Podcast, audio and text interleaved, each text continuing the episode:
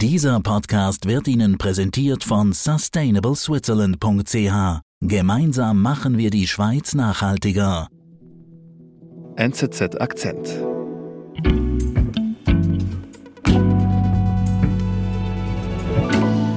لقد قررنا أن نضع حدا لكل ذلك بعون الله ليفهم العدو hier hören wir Mohammed Dave, den Militärchef der Hamas, wie er am Morgen des 7. Oktobers den Angriff auf Israel verkündet. Und was sagt er genau? Die Hamas habe in den ersten 20 Minuten des Angriffs 5000 Raketen auf Israel abgefeuert, seine Flughäfen und Militäreinrichtungen, um an diesem Tag der großen Revolution, so sagt er, der Besatzung ein für allemal ein Ende zu setzen. Mhm. Interessant dabei ist, dass man Mohammed Dave in dem Video selber gar nicht richtig sieht. Man sieht nur seinen Umriss im Gegenlicht. Man sieht sein Gesicht nicht und das ist schon seit Jahrzehnten so. Es gibt ein einziges Foto von Mohammed Dave, was mhm. öffentlich bekannt ist. Schon seit 20 Jahren wird er von den Israeli gejagt. Es gab immer wieder Anschläge, aber es ist ihm nicht gelungen. Er ist wie ein Phantom.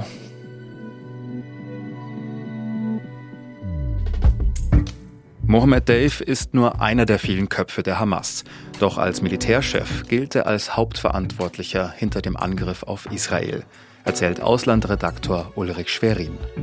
Ich bin Sebastian Panholzer.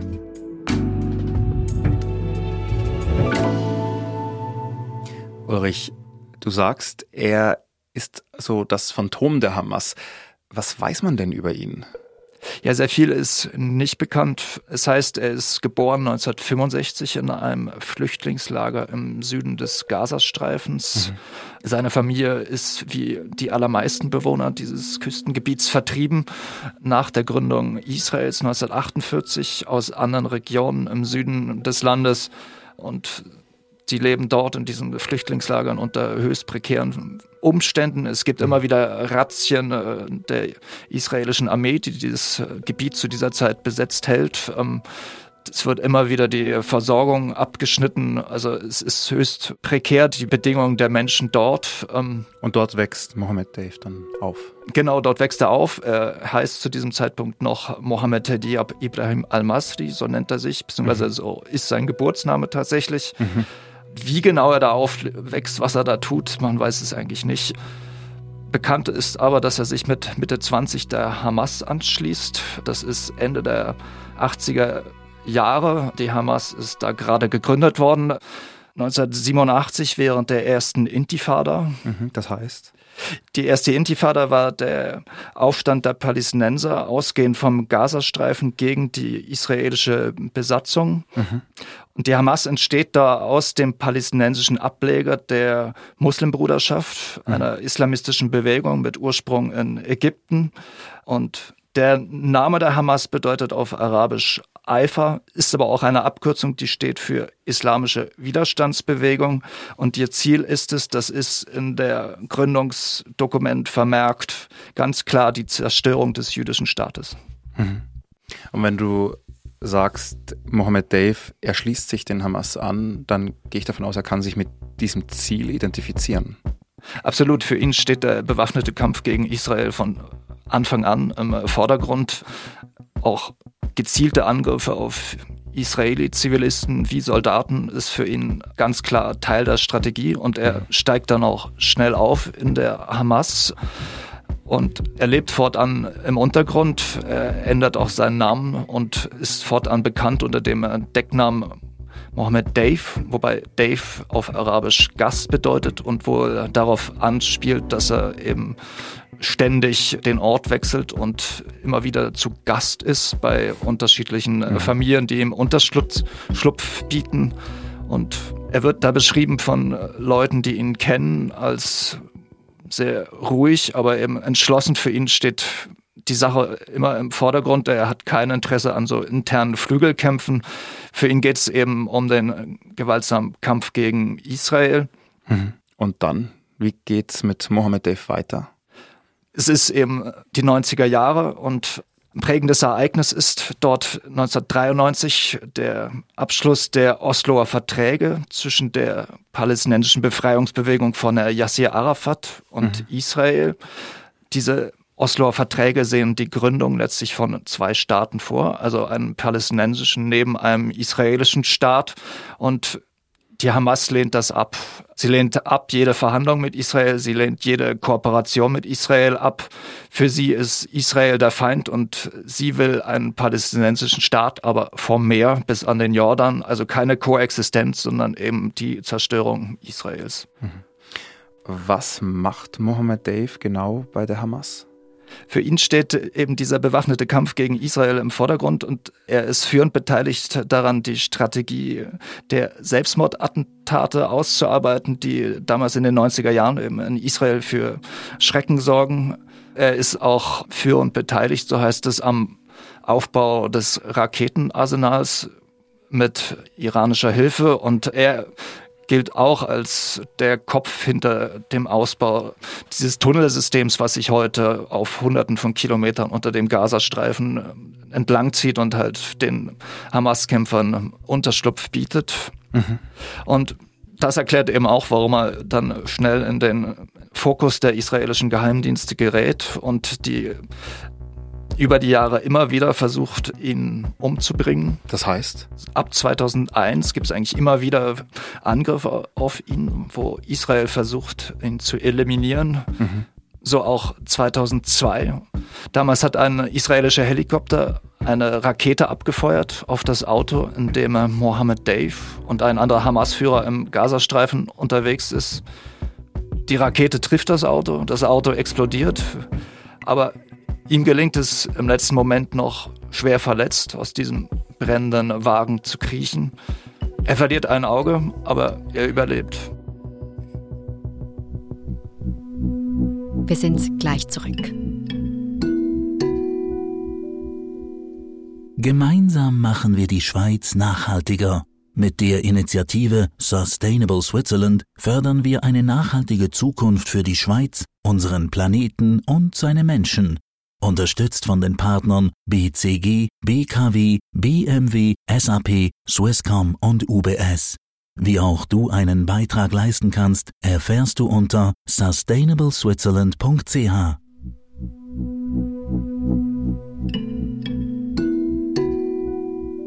Und was macht er dann nach diesem Angriff? Ja, von dem Anschlag lässt er sich nicht unterkriegen. Er bleibt weiter in der Hamas aktiv und spielt dort eine wichtige Rolle. Und 2006 gibt es dann ein wichtiges Ereignis, denn es kommt zur ersten und letztlich auch einzigen Parlamentswahl bei den Palästinensern. Die Hamas entscheidet sich an der Wahl teilzunehmen und wird auch stärkste Kraft. Mhm. Doch die regierende Fatah-Partei, die Teil der palästinensischen Befreiungsbewegung ist, akzeptiert ihren Wahlsieg nicht, will die Macht nicht abgeben. Im Jahr darauf kommt es dann äh, zum Bürgerkrieg im Gazastreifen. Die Hamas setzt sich letztlich durch, vertreibt die Fatah aus dem Gebiet und übernimmt dann selbst eben dort die Macht. Mhm. Das hat einschneidende Folgen für die Bevölkerung dort, denn Israel und Ägypten verhängen gemeinsam eine Blockade über das Gebiet und diese Blockade letztlich dauert bis heute an. Sie hat die Entwicklung des Gebiets massiv behindert, also eben Zufuhr von Lebensmitteln und auch vom Baumaterial, von Treibstoff ist sehr eingeschränkt, wird auch immer wieder ganz blockiert. Ähm, und auch bei Wasser und Strom ist der Gazastreifen eben von Israel abhängig und viele Organisationen bezeichnen das Gebiet heute eigentlich als riesiges Freiluftgefängnis. Und in diesem Freiluftgefängnis regiert die Hamas autoritär, repressiv mit harter Hand. Und immer wieder kommt es deshalb zu Kriegen mit Israel. 2008 das erste Mal und seitdem eigentlich alle paar Jahre wieder. Mhm. Und Mohammed Dave, was ist mit ihm? Was passiert mit ihm? Ja, Mohammed Dave ist als Militärchef der Hamas führend bei diesen Kriegen beteiligt und Deshalb versucht die israelische Armee immer wieder, ihn zu eliminieren.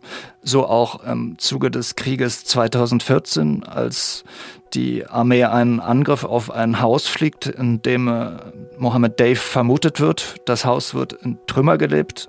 Es sterben seine Frau und auch zwei seiner Kinder. Aber Mohammed Dave, er überlebt wieder. Genau, Mohammed Dave überlebt diesen Angriff und 2021 im Mai kommt es dann zum vorerst letzten Krieg. Auch da versucht die israelische Armee zweimal innerhalb von nur einer Woche Dave zu eliminieren, aber auch dieses Mal entkommt er ihnen.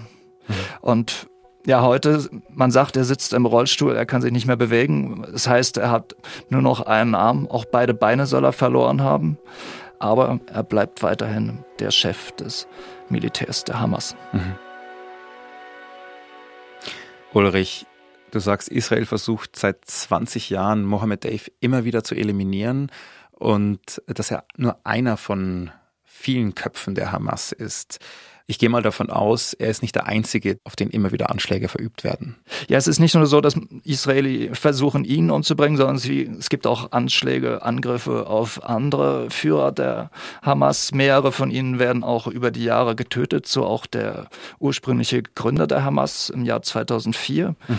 Aber es gilt letztlich bei der Hamas das Prinzip der kollektiven Führung. Also es gibt nicht nur den einen Führer, der für alles verantwortlich ist, sondern es ist aufgeteilt. Es gibt verschiedene Köpfe und die Struktur der Hamas ist komplex. Ganz oben steht das Politbüro der Hamas mit 15 Mitgliedern und darunter gibt es verschiedene Abteilungen für Soziales für Politik und für Militär. Und dieser militärische Arm, das sind die Qassam-Brigaden. Und diesen Qassam-Brigaden steht Mohammed Dave vor bis heute.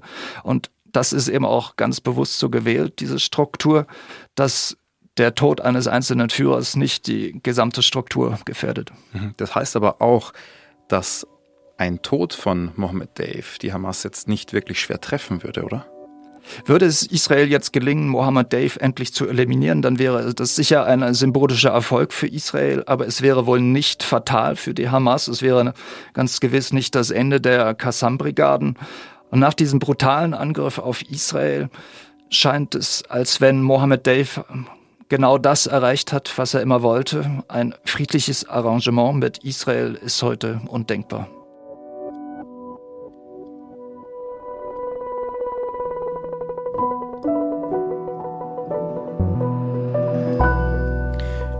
Ulrich, vielen Dank für deinen Besuch im Studio. Ja, ich danke euch. Das war unser Akzent. Produzent dieser Folge ist Simon Schaffer. Ich bin Sebastian Panholzer. Und wenn du dich schnell, kompakt und fokussiert für das Weltgeschehen informieren möchtest, dann mach das doch mit unserem täglichen Newsletter, dem NZZ Briefing. Registriere dich dafür kostenlos unter go.nzz.ch/briefing oder klicke ganz einfach auf den Link in den Show Notes. Bis bald.